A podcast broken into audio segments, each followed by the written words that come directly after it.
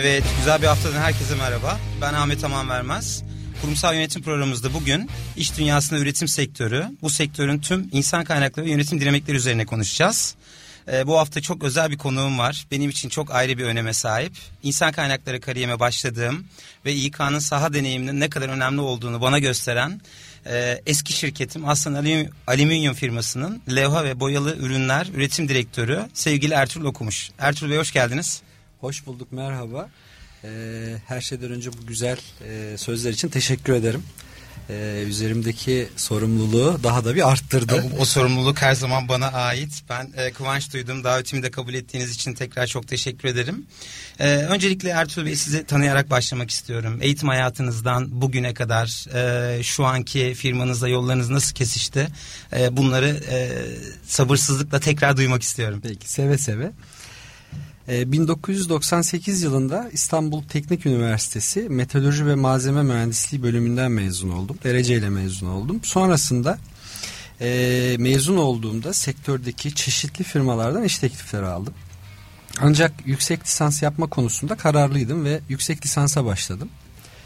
Aslan Alüminyum'la mezun olduktan sonra bu yüksek lisansa başladım. Yıllarda yollarımız kesişti e, yurt dışında lisansüstü fırsatlarını araştırırken bir arkadaşım vasıtasıyla ve önerisiyle de Aslan Alüminyum'da ARGE uzmanı pozisyonuna başvurdum. Ee, yaklaşık 2-3 kademeli iş görüşmelerinden sonra MT olarak yani Management Trainee olarak diğer ifadeyle orta kademeli yönetici adayı programı kapsamında iş teklifi aldım.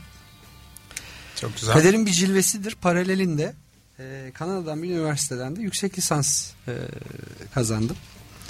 E, bu dönem benim e, kariyerimde ve hayatımda bir kırılma noktası oldu. E, bu süreç e, beni akademik kariyerde ilerleme veya iş yaşamına hızlı bir giriş konusunda bir karar noktasına getirdi. Bu aşamada ne yapmak istediğime karar vermem gerekiyordu. Araştırma, geliştirme ve bilimsel çalışmalar olan ilgimin yanı sıra aynı zamanda e, isteğimin teorikten pratiğe e, pratik sonuçlara e, iş bilgilerini dönüştürmeye, yaptıklarımın sonuçlarını görme, iş ve süreçleri yönetmek olduğuna karar verdim. Ve e, dolayısıyla 1999 yılında Aslan Alüminyum'da ARGE bölümünde MT olarak çalışmaya başladım. E, MT programının bir avantajı vardı o dönem için. Haftada bir gün yüksek lisans derslerini e, almak için izin veriyorlardı. Bu sayede hem yüksek lisansımı tamamladım hem de çalışmaya devam ettim. Neticede 2003 yılında yüksek lisans derecesini aldım teknik üniversiteden. Ee, yaklaşık bir buçuk iki sene ARGE uzmanlığı sonrasında saha sahaya daha yakın ve üretim ve yönetim süreçlerinin içinde olmak istediğimi fark ettim.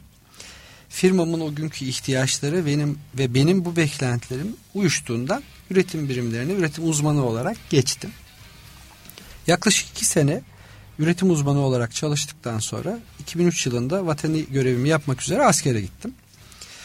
Ee, enteresandır askerlik hizmeti sonrası e, hayat yolculuğuna birlikte devam edeceğim yoldaşım ve eşim ile evlilik kararı arifesinde hayatımla ilgili ciddi bir değişiklik kararı alırken aynı zamanda aynı firmada ya da farklı bir firmada ya da farklı bir sektörde devam etmek açısından benim iş hayatımda ikinci bir kırılma noktası oldu bu. Çalışma ortamı, firma kültürü e, beni tatmin ettiğinden ayrıca sektörün firmanın geleceğine inandığımdan ve gelecekte bu firmada bir rolüm olmasını istediğimden tekrar yollarımız ikinci kez kesişti firmamla. Çok güzel.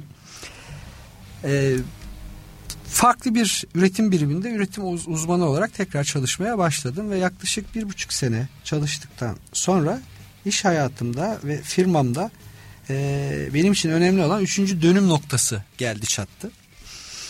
Şirket üst yönetimimiz e, sektördeki köklü bir diğer firmayı bünyesine katmaya karar verdi.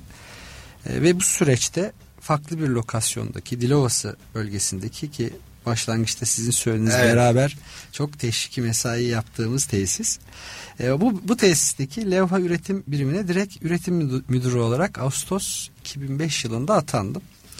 Benim için enteresan, firma içinde belki enteresan bir konuydu. Çünkü farklı farklı bölümlerde de olsa üretim uzmanlığından direkt müdür olarak atanmıştım. E, ama burada tam burada izniniz olursa bir e, tespit yapmak isterim. Tabii ki. E, burada kıssadan hisse özetle genç arkadaşlarıma organizasyondaki yatay ilerlemeleri ya da rotasyonları kayıp olarak görmemeleri olacak. Farklı iş birimlerindeki görevler ileride daha büyük sorumluluklar için e, onları hazırlayacak ve daha doğrusu kendilerini hazırlama açısından ciddi katkılar sağlayacaktır. Özellikle burnout olmadan işleri yönetme tabiri caizse altından kalkma potansiyellerini geliştirecek. Evet. Kendilerine ve diğer insanların da onlara e, güvenlerini arttıracaktır. Bunu niye dedim?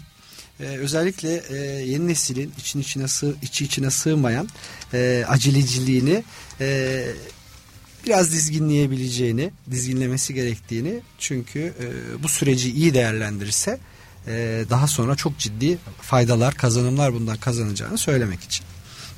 Hülasa bu atama sonrasında e, sizin de bildiğiniz 5 yıllık ciddi bir e, yatırım süreci oldu. Hem Greenfield hem Brownfield e, yatırım sürecine girdik. E, bu süreç iş yoğunluğu ve öte yandan tatmini kişisel ve yönetsel gelişim açısından çok yoğun ama bir o kadar da verimli bir dönemdi benim için. Devam eden bir akışın, rutinin e, sürdürülmesi ötesinde yeni bir tesiste yatırım, iyileştirme projeleri, kalite geliştirme, verimlilik ve süreç geliştirme çalışmaları, paralelinde üretim artışları ve organizasyonun büyümesi, e, farklı fraksiyonlardaki algı ve beklentilerdeki çalışanlardan oluşan ekiplerin ortak hedeflere ve çalışma kültürüne evrilmesi gibi bir sürü konuda tecrübe ve e, yetkinliklerimin gelişmesine vesile oldu. Çok güzel. Tüm bunların yanında özel hayatımda ve eğitim hayatımda da bazı gelişmeler devam ediyordu, olmaktaydı. Ee, Ağustos 2007'de ilk çocuğumuz olan kızımız Ayşe dünyaya geldi ki bu birey olarak e, çok farklı ama güzel e, bir o kadar da önemli yeni sorumluluklarla tanışmamı sağladı.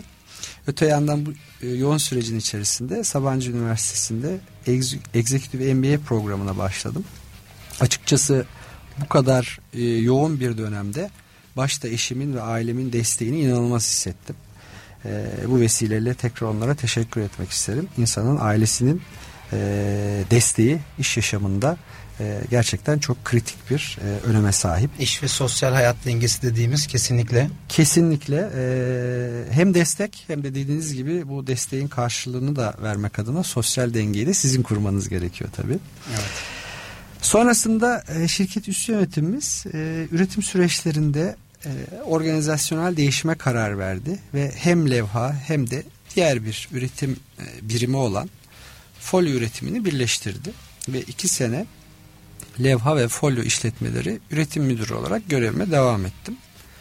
Akabinde e, Nisan 2012 yılında e, tüm Dilovası lokasyondaki üretim süreçlerinden sorumlu üretim direktörü olarak atandım ve 2015 yılına kadar bu görevimi sürdürdüm.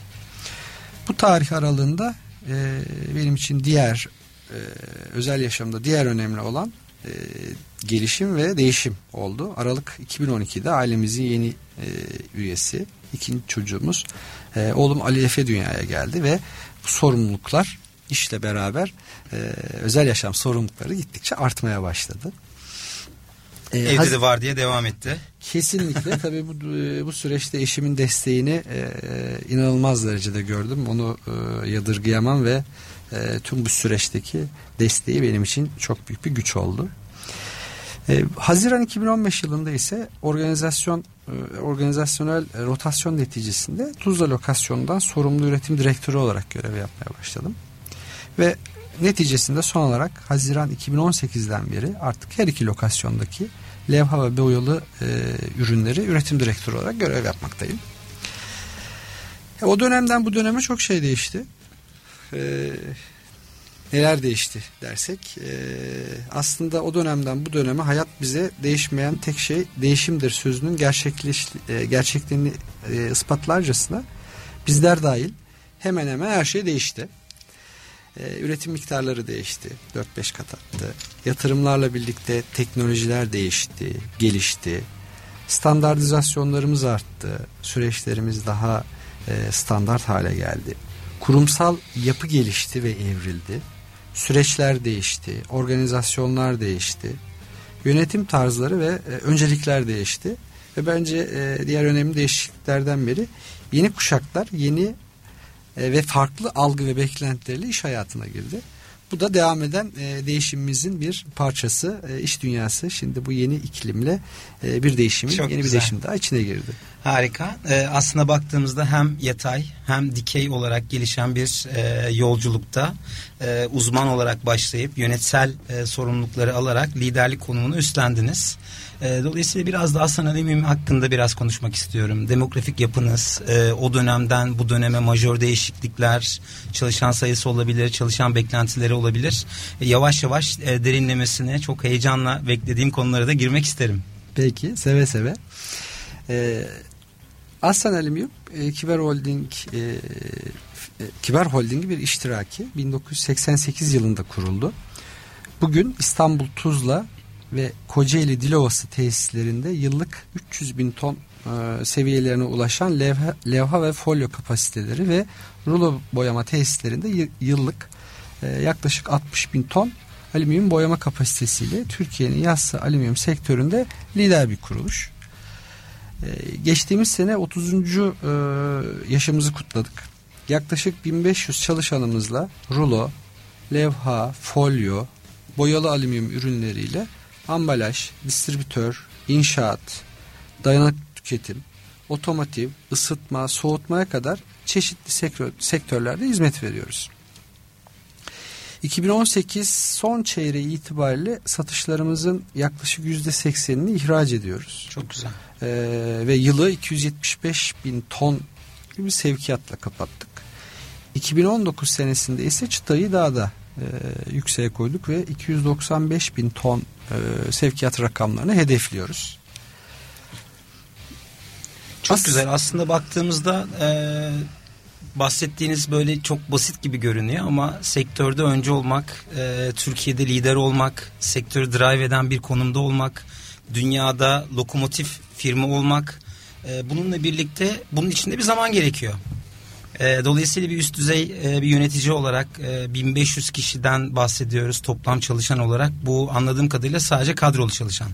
Bunları taşeronları da eklediğimizde belki alt yüklenicileri de eklediğimizde çok ciddi bir popülasyona hizmet veriyorsunuz. E, yani taşeron çalışmamız yok ama tabii e, yatırım, e, montaj, e, ana süreçlerinde, süreçlerinde elbette e, ülke diğer sanayilerine, firmalarına da o anlamda e, katkı vermiş oluyoruz. E, hatta zaten zaten alüminyum sektörü yaklaşık e, 1.10 istihdam sağlayan bir sektör. Yani e, direkt istihdamımız 1500 olabilir ama yaklaşık 10 katı kadar Kesinlikle. indirekt e, istihdam yapıyoruz. Bir de tabii burada bizim için bir gurur vesilesi e, olan konu şu. Alüminyum ham maddesi Türkiye'de maalesef e, çıkan bir ham madde değil. Türkiye'de olmayan bir e, ham maddeyi alıp burada işleyip %80 gibi bir oranda ve Batı Avrupa gibi e, kalite beklentisi çok yüksek olan bir bölgeye ihraç ediyoruz ve %100 Türk sermayeli bir firmayız. Evet. Ülkemize de çok ciddi anlamda ihracat geliri sağlıyoruz. Bunu e, gururunu hep beraber yaşıyoruz. Harika. Ben çalışanlarımla bazen sohbet ederken şunu söylüyorum. Tabii onların e, fedakarlığı daha faz- fazla ama e, doğuda görev yapan, e, sınırlarımızı kollayan askerler kadar kutsal bir iş yapıyoruz. Evet. E, ülke e, sanayisine, ekonomisine olmayan bir ham maddeye katma değer ekleyerek gelir elde etmesine vesile oluyoruz. Bu bizim hepimiz için bir e, vesile kaynağı. Çok güzel. Peki şimdi e, daha öncesi e, birçok eğitim süreçlerimizde de e, çok ilginç bu zaman konusunda e, hikayelerimiz var. Bir yine sizin gibi bir üst düzey direktörümüze bir zaman yönetimi eğitimi organize edelim dedik. E, dedi ki Ahmetçim zaman mı var yönetelim dedi. Dolayısıyla şimdi bahsettiğiniz konular çok ciddi. Hem ülkeyi ilgilendiren hem sektörü ilgilendiren hem de içinde bulunduğunuz şirketi ilgilendiren çok büyük sorumluluklarınız var. Bu e, zamanınızı nasıl planlıyorsunuz? Ajandanızı nasıl planlıyorsunuz? Bunlar da aslında benim merak ettiğim konular arasında. E, bir kere e, size cevap veren e, yönetici tam e, yanlış noktadan bakmış. Tam tersi e, kaynağı sınırlı olan şeyi yönetmek lazım. Evet. E, açıkçası iki ayrı lokasyonlu, üç ayrı üretim tesisinde ve e, 24 saat sürekli devam eden operasyon süreçlerinin, iş sonuçlarının, PI, KPI'ların takibi, ekiplerin yönetimi açısından etkin zaman yönetimi benim için olmazsa olmaz bir öneme sahip. E, zaman fakiriyiz hepimiz ve e, dolayısıyla tüm zaman kırıntıları en iyi şekilde, en verimli şekilde kullanmalıyız ki mühendis olarak hayatta iki şeye çok önem veririm. Birincisi e, optimizasyon, diğeri ise verimlilik. Bu konuda da e, oldukça verimli e, olmaya çalışıyorum elimden Harika. geldiğince. Genel manada e, yakın, orta ve uzun vadeli planlar yaparım. Ama e, yakın planlarımı e, yani ay, e, yakın zamandaki işlerimi e, haftalık ve e, günlük ajandalara bölerim. Çalışma haftasında çoğunlukla e, pazar günleri makul saatte e, odama çekilerek çalışma odama e, haftanın toplantılarını e, önemli konularını gözden geçirerek başlıyorum. E, bunun haricinde her günkü planımı e, sabah gözden geçiririm. E, günümü öyle planlarım. Gün bitiminde ise o günün kısa bir muhasebesini yapmaya çalışırım. E, genelde işleri ise aciliyeti, süresi ve önemine göre e, 3-4 grupluk bir sınıflandırmayla ayır, ayırıyorum. Gün içerisinde iş listeme dahil olan her yeni işi de bu sınıflandırma doğrultusunda gözden geçiriyorum. E, zamanı boşa zamanın boşa harcanması ve verimsiz geçen zaman hayatta beni en rahatsız eden kayıpların başında geliyor. Zaman boşa harcanmaması tam tersine son e, damlasına kadar kullanılması gerekli en önemli kaynağımız bana göre. Bunun için e, kendi adıma e, tüm teknolojik imkanlardan da faydalanmaya çalışıyorum. Yani tabletler, telefonlar, akıllı saatler, calendar'lar, senkronizasyon uygulamaları e, her biri e, bir e, saniyeyi dahi e, etki şekilde kullanabilmek. Çok güzel. Yani iyi bir e, zaman planlayıcısı, iyi bir zaman yöneticisi olmak da gerekiyor. Özellikle böyle büyük sorumluluklar üstlendiğinizde. Peki şimdi e, biraz sektörden de bahsettik, biraz da e, bulunduğunuz konumdan da bahsettik. E, günümüzde de birçok böyle e, gündemiyle e, çok farklı olan e, nasıl başladı, nasıl bitiyor farkında olmadığımız bir yılı geride bırakıyoruz. Özellikle Ekim ayına gireceğiz. Son çeyreğe giriyoruz. Sizin gözünüzde e, 2019 yılını e, nasıl e, değerlendiriyorsunuz? Aklınızda kalan konular nedir? Geride bırakacağımız e, yıl konusunda. Bunlardan da bahsetmek isterim. Tabii. Yani aslında 2019 yılında yaşadıklarımızı bir liste yapmaya kalkarsak tahmin ediyorum programımızın e, süresi tuğla, yetmez. Tuğla tuğla raporlarımız oluşur. Evet. E, hani daha çok ilk aklıma gelenleri e, sıralarsam hani hem dünya hem Türkiye için ikiye ayıralım isterseniz. Elbette ki dünya genelindeki ilk aklı gelen konuların başında e, dünya ticaret savaşları geliyor. E, onun haricinde daha çok Amerika hariç ama dünyanın geri kalan e, kısmında gerileyen büyüme ve ticaret hacimleri e, ilk aklıma gelen konulardan. E, tabi biraz komik ama e, İngiltere'nin Brexit süreci de enteresan bir süreç. E, bir türlü Avrupa Birliği'nden çıkıp çıkmamaya karar verememeleri ya da nasıl çıkacaklarına karar verememeleri ve bunu hepimizin izliyor olması e, devam eden 2019'da yaşadığımız ve devam eden bir süreç. E, tabii bu dünya ticaretini etkile, etkileyeceği e, için e, bir yandan e, e, da komik bir şey değil e, ama hep beraber gözlemliyoruz. Öte yandan tabii hep beraber bildiğimiz gözümüzün önünde e, televizyonlarımızda e, cereyan eden bölgesel askeri ve siyasi gerilimler Amerika'nın Kuzey Kore ile Çin'le e, olan münasebetleri veya hemen e, yanı başımızda Suriye'de devam eden ve belirsizliklerle e, devam eden aynı zamanda iç savaş. Türkiye'de ise herhalde herkesin e, üstünde uzlaşacağı en e, akla gelen 2019'daki şu ana kadarki gelişmeler yerel seçimlerdi. E, bitti. Özellikle İstanbul seçimlerinin yeniden e, yenilenmesi e, yine akıllarda kalacaktır. Ama günün sonunda bitti arkada kaldı. E, evet. Uzlaşma sağlanarak e, normal hayatımıza döndük. E, bunun haricinde euro ve dolar başta olmak üzere döviz kurlarındaki hızlı dalgalanmalar e, diğer önemli bir gelişme bence. Ve tabii e, neticede ekonomik durgunluk, eksi büyüme oranları ve maalesef bazı firmaların konkordato ilan etmesi konuları da akla gelen kalan, konular. Evet. Peki e, şimdi e, dolayısıyla 2019 geride kalıyor. E, 2020'de e, bambaşka dinamikleriyle bizi bekleyen, reel sektörü bekleyen yine mücadeleler var. Yeni zorluklar var. Bunları da nereden baksak e, iyi bir hazırlıkla bunların da üstesinden geleceğimizi ve bu alanda da e, umutlu olmaya devam edeceğimizi eklemek isterim. Peki nasıl olacak iş dünyasında, reel sektörde? Yani önümüzdeki yıl için gördüğünüz en önemli riskler nedir? Ne, hangi konularda biraz temkin, temkinli olmamız gerekir? Şimdi şunu söyleyerek başlamak istiyorum. Ee, öncelikle içinde bulunduğumuz yıllarda geçtiğimiz yıl geçtiğimiz yıllara göre en büyük değişim e, iş dünyası ve çalışanların da adapte olması gereken konu bence değişim yönetimi. E, çünkü gündemlerimiz çok hızlı değişiyor. E, belirsizlikler e, çok fazla. Dolayısıyla yeni dünya düzeninde e, iş yapmaya devam eden, edebilen, edebilecek firmaların e, en önemli yetkinliklerinden biri değişime ayak uydurmak ve e, bu değişimleri, e, belirsizlikleri yönetmek olacaktır. Dolayısıyla e, niye böyle başladım? E, çok e, belki iyimser e, beklentiler, öngörüler yok 2020 için ama umudumuzu kaybetmememiz lazım. Kesinlikle. E, ve e, bu süreci e, iyi okuyup yönetmemiz lazım. Açıkçası e, 2020'de dünya genelindeki ticaret savaşları ve aynı zamanda lokal bölgelerdeki ticari bariyerlerin risk olmaya devam edeceğini öngörüyorum.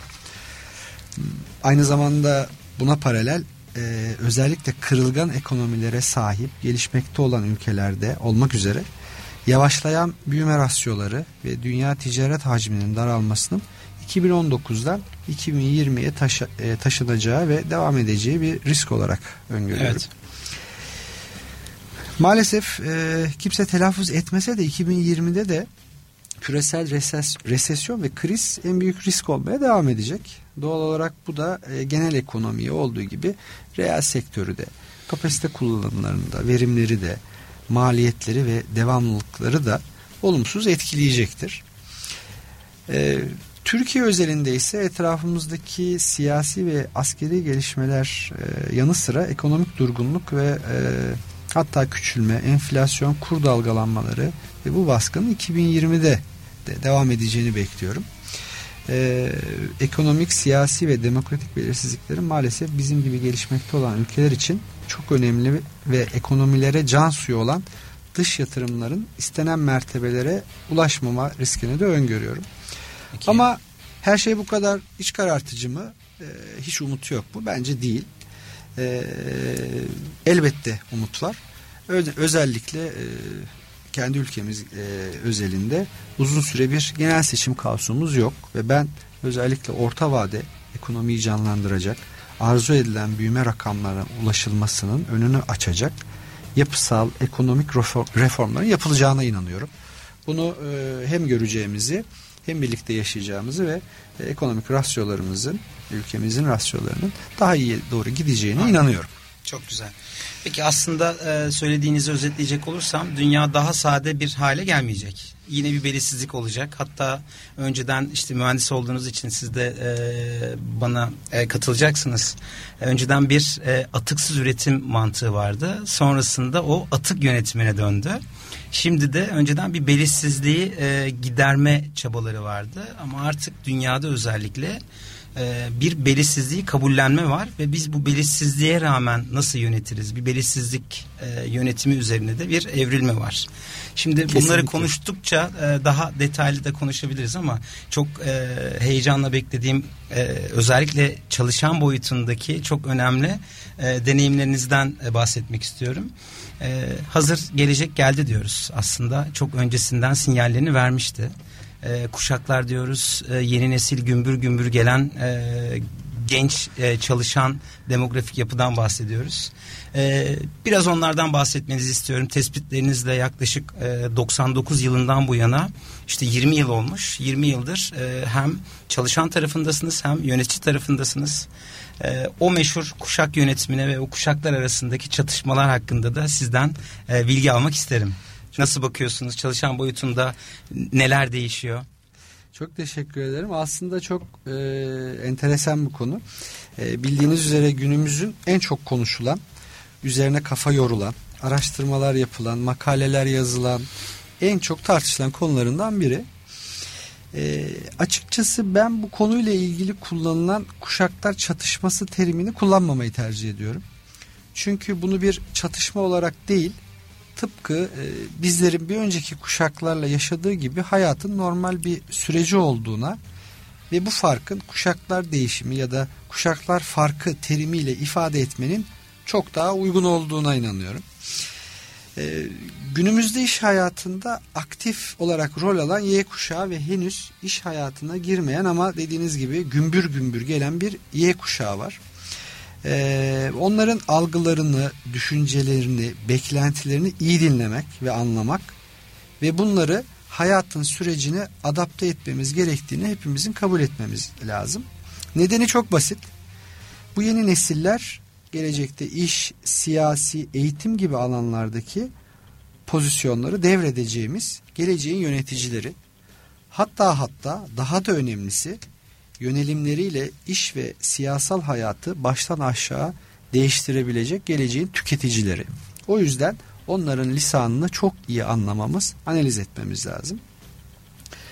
E, bence kuşak farklarını konuşurken e, kuşakların sınıflandırılması ve dönemlerini değerlendirmemiz gerekli.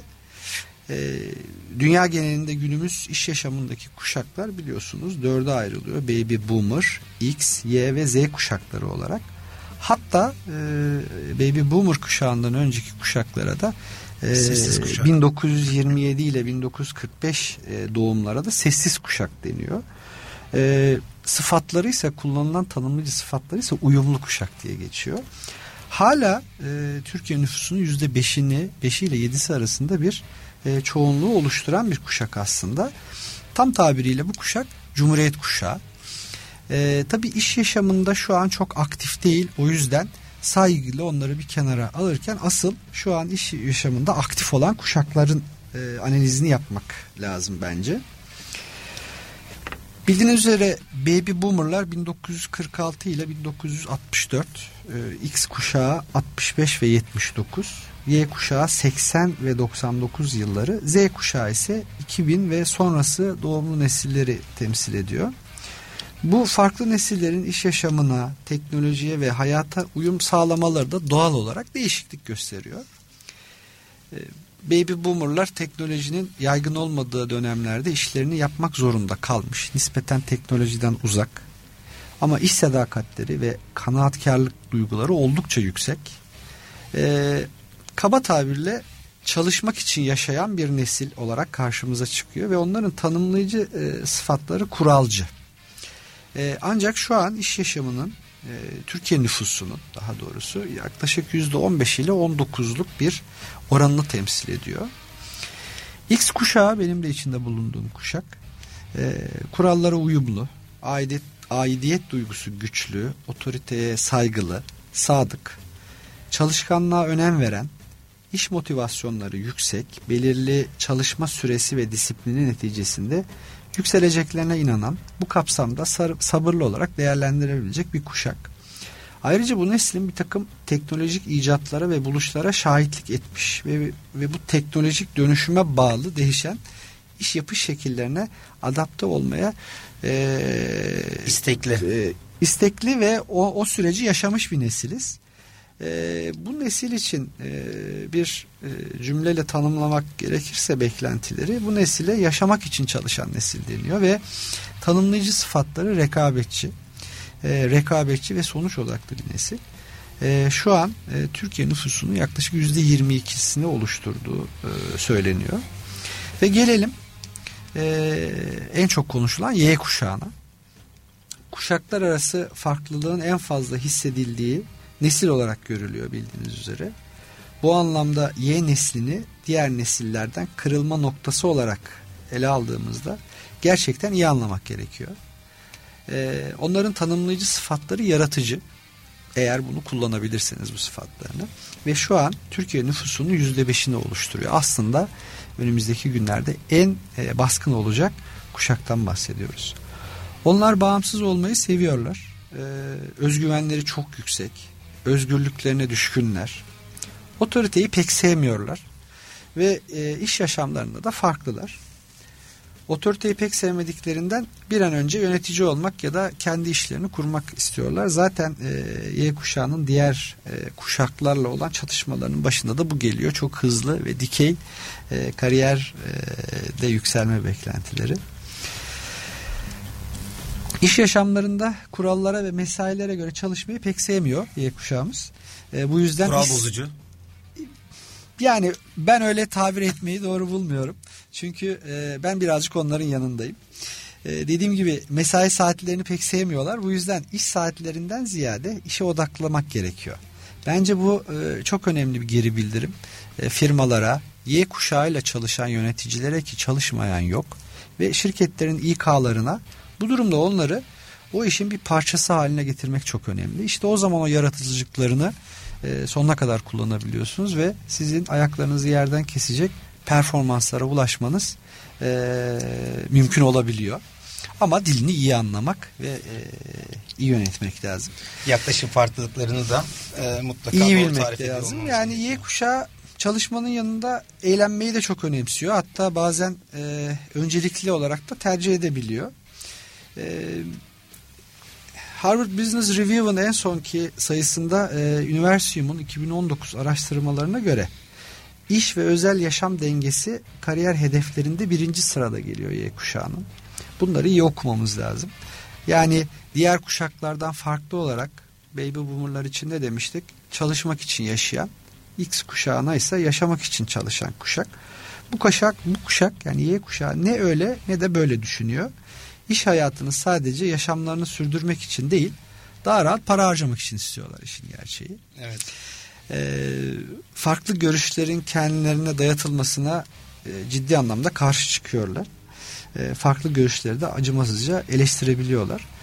E, bu konuda Y kuşağını e, en iyi tarifleyen terim 2001'den beri kuşaklar üzerine çalışan benim de Sabancı e, MBA'den dönem arkadaşım sevgili Evrim'in Evrim Kur'an'ın e, seyircilerimizden özür diliyorum terimi kullanmam lazım çünkü cuk oturan bir terim. E, o evrim Y kuşağını tam anlamıyla bir bullshit dedektör yani saçmalık dedektörü olarak tanımlıyor. E, bence de çok güzel bir terim. Çünkü Y kuşağı kafasına uymayan saçma sapan durumlar gördüğünde dayanamıyor, kayma, kaynamaya başlıyor. Çünkü e, anlam ve adalet duygusu bu kuşağın değerlerinin başında geliyor.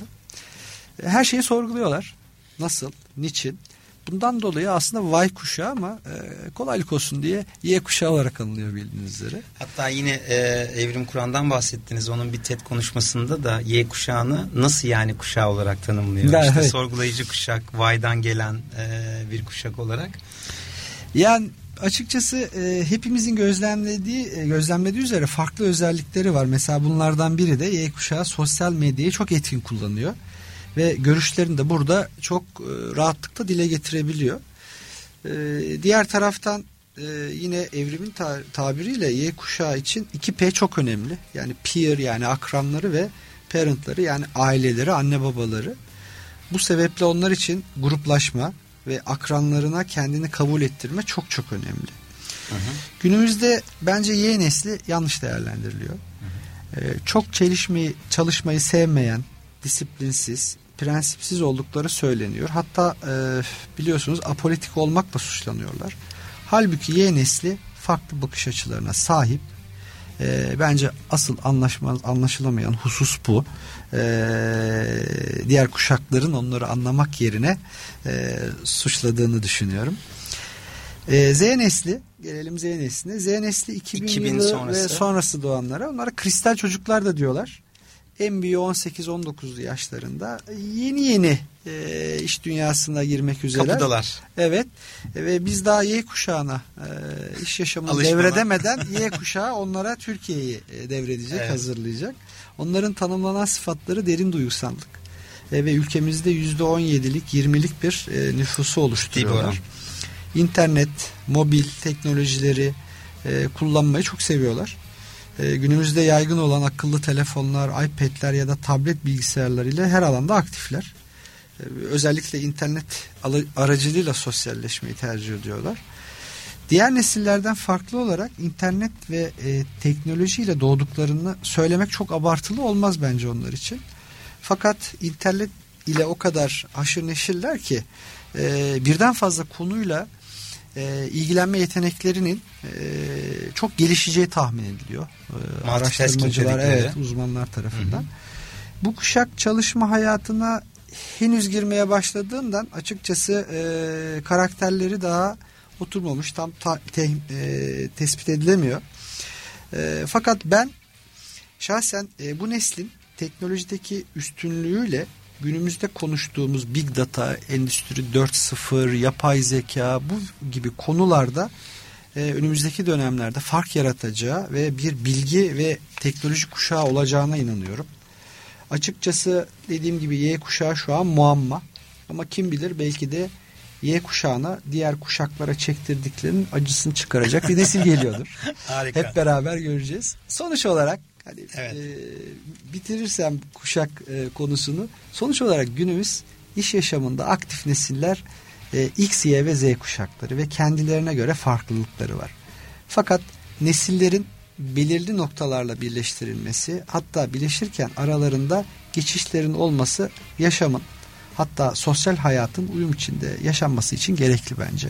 Her nesil eğer birbirini özelliğini iyi bilir ve ona göre bir anlayış geliştirirse hem iş hem de sosyal hayatta uyum içinde yaşanmak yaşamak o şekilde mümkün olacaktır diye Harika. düşünüyorum. Yani geçmişi anlama, geleceği öngörme konusunda kesinlikle bu kuşaklar e, dediğimiz bu kuşak bilim dalını mutlaka yöneticilerin de bilmesi ve Y de olsa Z de olsa bunları çok iyi anlaması, aralarındaki yaklaşım farklılıklarını da biliyor olması gerekiyor. Kesinlikle. Diyelim ve güzel bir müzik arasıyla e, sonrasında devam edelim. Özellikle ben e, sizin çalışan boyutunda beklentileriniz olsun, şirketlerin bu kurum kültürü stratejisi gibi bu bağımlılık dediğimiz çalışan bağımlılığı konularını da derinlemesine girmek istiyorum müzik arasından sonra.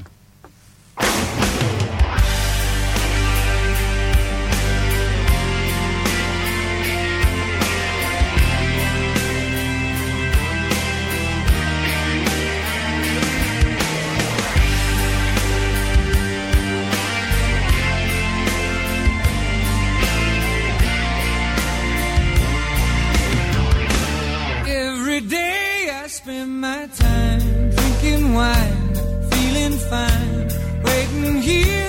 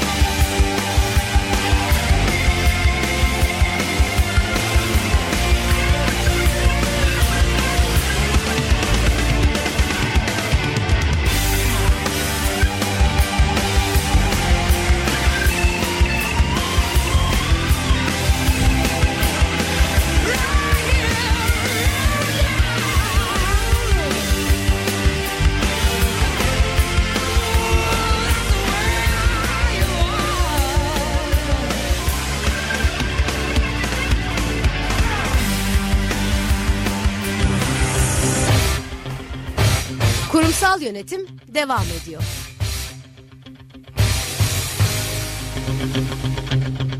Evet kaldığımız yerden devam ediyoruz. Ee, şimdi iş dünyasından bahsettik. Kuşaklardan bahsettik. Evet. Şimdi gelelim e, bir yönetici olarak e, iş dünyasının ortasında e, yönetsel sorumluluğu olan bir üst düzey yönetici olarak siz çalışanlardan ne bekliyorsunuz? Özellikle kişisel farkındalık diyoruz. Hata yapmaktan korkmamadan bahsediyoruz. Kendi kendine yetebilmeden bahsediyoruz. Dolayısıyla bunları nasıl özetlersiniz Ertuğrul Bey? Bunları da duymak isterim sizden. E, açıkçası ben e, çalıştığım arkadaşlarımdan her şeyden önce reaktif değil proaktif olmalarını bekliyorum. E, açıkçası konuların arkasından koşan değil konuların önüne geçmiş. E, onları öngören ve yöneten tarafta olmamız gerektiğini düşünüyorum. Kesinlikle. E, bunun, bunun haricinde karar alırken hani kısa vadeli kazanımlar yanında uzun vadeli sonuçlarını da düşünmelerini bekliyorum. Bu özellikle e, Toyota Production System'in e, en önem verdiği konulardan biri. E, bence de çok önemli. Çünkü sürdürülebilirlik, iş sürdürülebilirliği dediğimizde kısa vadenin yanında orta ve uzun vadeyi de mutlaka göz önüne alıyor olmamız lazım. E, biliyorsunuz demin de konuştuk. Zaman sınırlı. Zamanla beraber tüm kaynaklar sınırlı. Bundan dolayı iyi planlama yapmalarını, iyi önceliklendirme yapmalarını bekliyorum. Ve tabii ki inisiyatif kullanmalarını, e, sorumluluk almalarını, hatta e, hata yapmaktan korkmadan karar almalarını bekliyorum. Ve aynı zamanda da mücadeleci olmalarını bekliyorum. Aldıkları kararların peşinde olmalarını ve onları sonuçlandırmaya uğraşmalarını karşıdan çıkan engellerle e, mücadele etmelerini bekliyorum. E, diğer bir konu e, bunların hiçbirini tek başına yapmalarını beklemiyorum öte yandan. E, bunlara ulaşabilmek için firma hedeflerine ulaşabilmek için işbirlikleri oluşturmalarını ve diğer bilimlerle çalışma arkadaşlarına sinerji yaratmalarını bekliyorum. Ee, her şeyi tek başlarına yapmalarını beklemiyorum. Ekiplerine delegasyon yapmalarını bekliyorum. Ee, ve birlikte çalıştıkları ekipleri de iyi dinlemelerini ve onların da e, kişisel ve yetkinliksel gelişimlerine maksimum katkıyı vermelerini bekliyorum. Çok güzel. Genel olarak beklentilerim bunlar. Peki aslında bu bahsettikleriniz çalışandan beklentileriniz aslında o şirketin de kültürünü de oluşturuyor. Kesinlikle. Stratejisini e, çok güzel bir yol gösteriyor. E, biraz da hazır bu e, sürdürülebilirlikten de bahsetmişken ben e, bu şirketlerde özellikle 88'den bu yana diyorsunuz ki e, Kibar Holding'de çok 70'li yıllardan bu yana iş dünyasında var olan bir organizasyon olarak baktığımızda şirketler için kurum kültürü, strateji, bu temel değerler dediğimiz bütün yapı taşının en altında olan ve en büyük alana sahip olan temel değerler hakkında konuşmak istiyorum. Nasıl özetlersiniz, nasıl tarif edersiniz? Bunun yetkinliklerle ya da beklentilerinizle e, kültürün neden bu kadar doğrudan bağlantılı olduğunu e, bahsedersiniz. E, bir kere e, bu konuyla ilgili e, yorum yapmadan önce o bilindik e, klişe sözü söylemekle başlamak isterim. E, Kahvaltıda evet, kültür niyetine yer. Kültür Çek stratejiyi evet kahvaltıda e, kahvaltı niyetine yer. Evet. E, dolayısıyla önce e, iyi bir e, kurum kültürü yaratmayla her şey başlıyor. Bu binanın temel taşı gibi. E, tabii kurum kültürü de firma temel değerleriyle ve e, diğerleriyle oluşuyor. Tüm bunları oluşturduktan sonra stratejiyi konuşmak, stratejiyi uygulamak ve, e, ve sonuçlarını elde etmek daha olası. Eğer bu sırayı e, iyi kurgulayamaz ve yönetemezseniz e, dediğimiz gibi bir sabah sizin stratejinizin e, kurum kültürünüz tarafından yenildiğini görüyorsunuz. E, bizim firma olarak e, temel değerlerimiz güvenilirlik, esneklik ve yeni, yenilikçilik. Bu anlayışla müşterilerimize beklentilerin üzerinde hizmet sunmayı amaçlıyoruz. Yaptığımız her işi daha iyi yapmak için e, büyük bir sorumlulukla çalışmalarımızı yürütüyoruz. Yenilikçiliği esas alan vizyonumuzu yıllara dayanan tecrübemiz ile harmanlayarak ürün ve süreçlerimizi her boyutuna yansıtmaya çalışıyoruz. E, ve bu anlayışımız e, sayesinde de her yıl pek çok müş- müşterimizden e, yılın e, tedarikçisi ödülünü alıyoruz. E, bunun yanında müşteri ihtiyaçlarını anlamak ve uyum kabiliyetimizle ve bu ihtiyaçları karşılayan çözümler sunarak e, değer yaratmaya çalışıyoruz. 30 yılı aşkın tecrübemiz ve e, hepsi kendi alanında yetkin ve donanımlı ekibimiz sayesinde de değişen rekabet ve pazar koşullarına hızlıca uyum sağlıyor. Esnek ve kalıcı çözümler üretebiliyoruz. E, aynı zamanda e, küresel ölçekte faaliyet gösteren bir firma olarak ihtiyaç ve beklentileri doğru okuyarak ve üstün hizmet anlayışımızla iş ortaklarımızın yanında bulunmaya çalışıyoruz. Başarımızın temel kaynağı bence yenilikçi ruhumuz ve değişime açık olmamızın verdiği güç, e, kalite ve çeşitlilik başta olmak üzere ürünlerimizle, iş ortaklarımızla fa- fayda sağlayacak yenilikçi çözümlere ulaşmaya çalışıyoruz. E, tüm bunların yanında e, müşteri memnuniyetini en üst seviyede tutarken markayı güçlendiren en temel ilke olduğuna inanıyoruz. Müşteri memnuniyeti bu açıdan bizim için olmazsa olmaz en önemli e, stratejik bileşen. E, bu sebeple ARGE merkezimizde de geleceği tasarlamaya ve tüm müşteri ve paydaşlar, paydaşlarımız için değer yaratan inovatif çözümler geliştirmeye çalışıyoruz, özen gösteriyoruz. Genel stratejimiz aslında da bu. E, müşteri memnuniyetini e, sağlamak. Bunun için güvenilir olmak, e, esnek olmak ve yenilikçi olmak. Aslında çok güzel özetlediniz ve çok güzel temel değerleriniz var özellikle Aslan Alemiyim olarak. Çünkü biz de e, hep dışarıdan duyuyoruz. Hep siz içeriden dışarı bakıyorsunuz biz dışarıdan içeri bakıyoruz danışmanlar olarak. E, baktığınız her şeyin başı güven. Hani ruh gibidir bir çıktı mı bir daha geri gelmez şeklinde. E, çalışana ya da yöneticisine bir güveni kaybeden bir çalışan e, ya da herhangi bir yeni başlangıç e, kariyerine yeni başlamış birisi mümkün değil üzerine yatırım yapamıyorsunuz. E, gözü, oda, ilgisi tamamıyla bambaşka yerlere kayıyor ve güven sağladığınızda inovasyon dediğimiz bu yenilikçilik süreçlerini, iş geliştirme süreçlerini ve esneklik dediğiniz gibi çok öncesinde kariyeriniz de aslında öyle evrilmiş. Siz de çalışanlarınızı bu şekilde evrilmesini öneriyorsunuz. Sadece dikey yapıda değil esnek ve yatay yapıda da gelişimine odaklanmaları, işlerini zenginleştirmeleri. Bunlar da zaten e, formül olarak baktığımızda sürdürülebilir oluyor. Sürdürülebilirliğin formülünü e, kurmuş oluyorsunuz. Peki e, hep bunları diyoruz ama bunları nasıl ölçüyoruz? Görüyoruz. Hep e, mühendisler ham madde proses çıktı diyor ama çıkmıyor. Hep böyle somut ve e, somut KPI'ler üzerine başarı odaklı e, çalışanlarımız hedef gösteriyoruz ama artık bir performans yönetim sistemi de bambaşka bir noktaya evrildi.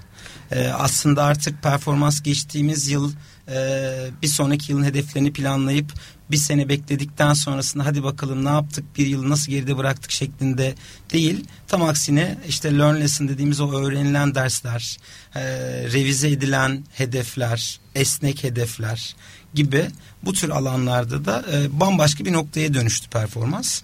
E, peki e, bu yeni jenerasyon dediğimiz işte Y kuşağı diyoruz hatta Z kuşağı kapıda muhtemelen mavi yaka ağırlıklı bir organizasyonda olduğunuz için 18 e, yaşında hatta askerliğini yapmış kişiler hemen Z kuşaklarını artık e, çalışmaya dahil ediyorsunuz. E, onlar performans yönetiminden ne bekliyor? E, açıkçası e, çok doğru bir tespit. Şu an e, iş yaşamı bir e, mix halinde. Baby bloomer'lar genelde e, daha üst e, pozisyonlarda ve e, danışman e, pozisyonlarında iş yaşamına katkı vermeye, bizlere ciddi e, kazanımlarını aktarmaya devam ederken bizler aşağıda X, Y ve yeni gelen Z kuşağı ile bir mix halindeyiz. Bence bu soruyu cevaplamak için öncelikle yeni neslin kariyer beklentilerini anlamamız gerekli. Yine Üniversium'un e, en çekici işveren araştırmasına göre 7 ana başlık altında e, sınıflandıran kariyer beklentileri mevcut yeni kuşak için. E, birinci profil ve başlık prestiji ve yetkinlikleri ödüllendiren bir, bir iş ortamında belirli bir kariyer yolu izlemek isteyen adaptasyonu yüksek kariyerci e, profil. İkinci e, tip e, profil ise sürekli yaratıcılık gerektiren, değişken ortamlarda bulunmaktan haz alan çözüm odaklı girişimciler. Üçüncü tanımlanan e, profil ise dengeli bir yönetim anlayışı olan bir şirkette takım çalışması olan bir o iş ortamında bulunmayı tercih eden sorumluluk duygusu yüksek ve sadık çalışanlardan olan e, uyumlular. Dördüncü profil tipimiz parasal niteliklere odaklanan, e, finansal açıdan getirisi çok olan işleri arayan dinamik şirketlerde çalışmayı seven avcılar. Quick winler. Quick winler, e, hızlı koşanlar diye. Evet. Şirketin etik değerlerini ve sürdürülebilirlik yaklaşımını önemseyen, iş yapma biçimini vizyonu ile örtüşen e, şirketlerde çalışmak isteyen idealistler. E, altıncı tanımlanan tip e, özellikle bu seneki araştırmada başı çeken tip. E, uluslararası çevrelerde bulunmayı, çok uluslu şirketlerde çalışmayı, yabancı ülkelere seyahat etmeyi önceliklendiren e, çok ulusçular. E, son profil ise karar vermekten korkmayan, liderlik becerilerine güvenen, onları geliştirebilecekleri ortam arayan, otonom çalışma ikliminde mutlu olabilecek liderler. E, gördüğünüz gibi yeni, 7 ayrı profil var, bakış açısı var. E, Y kuşağı bunların, bunların içerisinden Y kuşağının yüksek oranda e, çok ulusçu, çok ulusçu, kariyerci ve avcı olduğunu görüyoruz.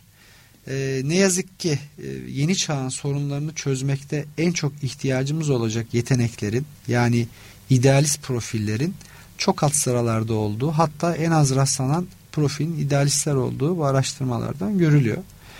Öte yandan diğer e, bir sonuç e, girişimciliği dilimizden düşürmediğimiz bugünlerde art art ard arda yarışmalar, startup e, yarışmaları yapılan programlar, e, yapılan uygulamalar geliştirmeye çalışılan konuda ülkemizde ne yazık ki girişimci kariyer profilde en alt sıralarda. E, yeni, nes yeni neslin jenerasyonun en önemli beklentisi açıkçası iş özel hayat dengesi. Tüm bu çalışmalarda e, bize bunu gösteriyor. E, diğer başı çeken beklenti de profesyonel eğitim ve gelişim ya da diğer bir ifadeyle kişisel gelişim olarak öne çıkıyor. Yani firmaların bunu o anlamda bizlerin e, o anlamda dikkatli okumaları lazım. E, performans sisteminin kişisel gelişim ihtiyaçlarını öne çıkarması ve sonrasında bunları geliştirmek için kurumun desteklemesi şart biliyorsunuz. E, tüm bu süreci çalışanlarla yönetecek iyi liderler yeni jenerasyonu elde tutma, geliştirme, performansını maksimize etme ve motive etme konusunda bir adım önde olacak e, diye düşünüyorum. Yalnız burada bu araştırma enteresan başka e, enteresan ve çarpıcı başka sonuçlar da gösteriyor bize. E, yapılan algı yönelim e, araştırmalarında gerek üniversite ve gerekse genç profesyonellerde düşünsel seviyeyi zorlamak en az ilgi görülen kariyer hedefi. Öte yandan profesyonel eğitim ve gelişim ise birinci sıradaki beklenti olarak karşımıza çıkıyor. Bu iki konuyu birlikte ele aldığımızda yeni neslin aslında şirketin beni geliştirsin, gelişime yatırım yapsın talebi çok yüksekken bireysel olarak kendine meydan okumayı daha az tercih ediyorlar. Ee, öte yandan Sigmund Freud'un dediği gibi insanın inkişafı yani gelişmesi içeriden dışarıya olur. Dolayısıyla şirketlerimiz, İK profesyonelleri ve bizler gençlerimize gelişimin altın tepside sunulan bir unsur olmaktan çok kişisel bir meydan okuyuş, e, bireye has bir yolculuk olduğunu anlatmakla geleneksel bir e, analojiyle ifade edersek onlara balık vermek yerine balık tutmayı öğretmekle yükümlüyüz. Burada dünya genelinde çok enteresan bir e, rasyo vermek istiyorum. Dünya genelinde çalışan memnuniyeti oranlarında hızla düştüğü görülüyor. Hatta e, dünyanın 155 ülkesinde çalışan ve araştırmalar yapan Gallup'un raporuna göre dünyada işinde, işinden memnun çalışan oranı sadece %15. Tek başına bu bilgi bile performans yönetimin hele ki beklentileri şimdiye kadarkilerden farklı olan yeni neslin performans yönetiminin önemine, onların dilini e, çok iyi öğrenmemize, iyi dinlememize ve ona göre performans yönetimini e, dizayn etmemiz gerektiğine e, işaret ediyor bence. Çok güzel özetlediniz. Aklıma böyle sizi dinlerken bir yandan da e, bambaşka e, şu an e, üzerinde çalıştığım konular e, aklıma geldi. E, paradan çok daha önemli şeylerin olduğundan bahsettiniz. Aslında hiç paradan bahsetmediniz. E, özellikle artık iş dünyasındaki firmalar e, çalışanları sadece parayla yönetemiyor. Mümkün değil E, sadece parayla yönetmek isteyenler de pahalıya yönetmeye çalışıyor ama bu sadece ücret odaklı performans yönetimleri de sadece bugüne taşıyor. Geleceğe e, götürmüyor çalışanı. E, geleceğe gitmeyen çalışan da şirketini geleceğe götürmüyor. Şimdi hazır bir performanstan bahsetmişken son birkaç dakikamızda da sizin özellikle yeni nesil yetkinlik diyoruz. İşte yetkinlik deyince bilgi, beceri, deneyim topluluğuna biz yetkinlik diyoruz ama bu değişken bir şey. Ee, gelecekte e, nasıl yetkinlikler hayatta kalacak ve e, geleceğe taşıyacak yetkinlikler ne olmalı? Bir çalışanları da önerilerinizle, tavsiyelerinizle e, bu keyifli programımızı kapatmak istiyorum. Seve seve bence e, programın en önemli, en güzel sorularından biri. Her biri birbirinden güzeldi ama bu konu e, programın sonunda kapatmak için bence en güzel soru. E, açıkçası e, bana şunu sorsanız yani geleceğin meslekleri ne olacak? Emin olun hiçbir fikrim yok. E, bundan e, 10-15 sene önce belki e, dijital baskı çok revaçtaydı ama bir anda akıllı telefonlarla, dijital fotoğraf makineleriyle Fuji, Kodak gibi büyük firmalar bir anda yerle yeksan oldu. Hiç aklımıza gelmeyen yeni meslekler çıktı. Yeni neslin özellikle bu sosyal medya ilgisiyle YouTuber'lık diye bir meslek çıktı. O yüzden meslek konusunda açıkçası bir öngörüm yok. Ama geleceğin yetkinliklerine gelince geleceğin yetkinliklerin asıl kritik konu olduğuna inanıyorum. Ve gelecek meslekleri ne olacaktan çok geleceğin yetkinliklerine bu sorunun evrilmesi ve üzerinde düşünülmesinin daha önemli olduğu kanısındayım.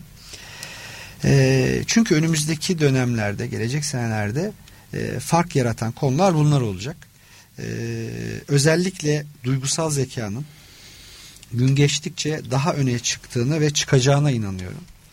EQ'nun duygularımızın ve etrafımızdaki insanların duygularının farkında olma ve onları yönetebilme kabiliyetin bir göstergesi olduğunu hepimiz biliyoruz. Duygularıyla bunların karşısındaki gerçeklik algısını ne kadar dengede tutabildiğimiz orantıda bir, bir beceri bu EQ. Ee, açıkçası ben geleceğin mesleklerinden çok bu yetkinliklerin e, özellikle analitik, sosyal ve duygusal zekayı aynı anda kullanılabilecek e, hale getirmeyle e, sağlanabileceğine inanıyorum. E, dediğim gibi bence bunun içerisinde EQ çok önemli bir e, bileşen. Yıllarca insanoğlunun e, bilişsel zekasının başarıda temel faktör olduğu hep düşünüldü. E, fakat bilişsel zeka e, gerek şartlardan biri ama başarılı olmak için tek başına yeterli değil. Bu alanda uzun yıllar araştırma yapan e, Daniel Kahneman'ın e, EQ ve IQ arasındaki e, değerlendirmesinde EQ'nun IQ'dan daha e, önemli olduğunu kültür ve stratejideki fark kesinlikle gibi kesinlikle ve aynı zamanda e, bu güzel haber EQ'nun IQ'dan farklı olarak sonradan geliştirilebileceği bir e, yetkinlik olduğunu söylüyor.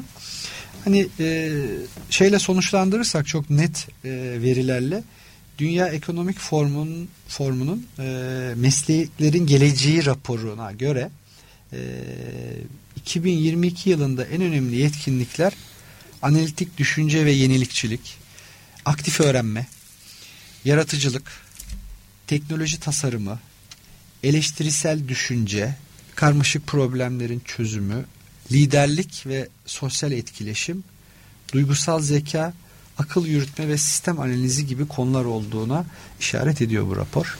Dolayısıyla geleceğin mesleğimi, geleceğin yetkinliklerimi kesinlikle geleceğin yetkinlikleri. Ne güzel özetlediniz. Aslında bahsettiğiniz, e, yapmış olduğunuz araştırmalarınız da gösteriyor ki e, hokus pokus yok tamamen fokus. Dolayısıyla Kesinlikle. bu yetkinliklere eğer odaklanırsa özellikle iş dünyasındaki e, çalışma arkadaşlarımız ya da kariyerin yeni başlayacak olan genç arkadaşlarımız e, gelecekte de var olmaya, sürdürülebilir olmaya devam edecek. E, güven dediniz, e, yenilikçilik dediniz, inovasyon dediniz, esnek olma dediniz. Bunların sizin şirketinizin temel değerlerinden bahsettiniz. E, başarılarınızı dışarıdan e, severek takip etmeye devam edeceğim. Ee, güçlü olmak ve zeki olmak yetmiyor Charles Darwin dediği gibi artık bu değişime adapte olabilmek gerekiyor. Siz de 99 yılından bu yana kariyerinizde bu adaptasyon becerinizi araştırma bir hep learning agility dediğimiz bu öğrenme çevikliği konusunda da bir Y kuşağı gibi bir Z kuşağı gibi kendinizi hazırlamışsınız. O yüzden ben çok teşekkür ederim. E, hem bu haftaki konuğum olarak e, buraya gelmenizden dolayı aynı zamanda da bundan sonrasında da e, yepyeni e, projelerde e, yine tekrar konuk olarak ağırlamayı çok isterim. E, tekrar teşekkür ediyorum size. Ben çok teşekkür ederim davet ettiğiniz için, e, bu fırsatı verdiğiniz için. Seneler zaman. sonra da e, Aynen.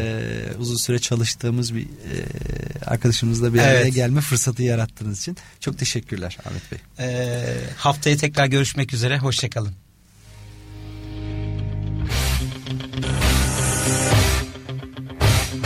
Kurumsal yönetim sona erdi.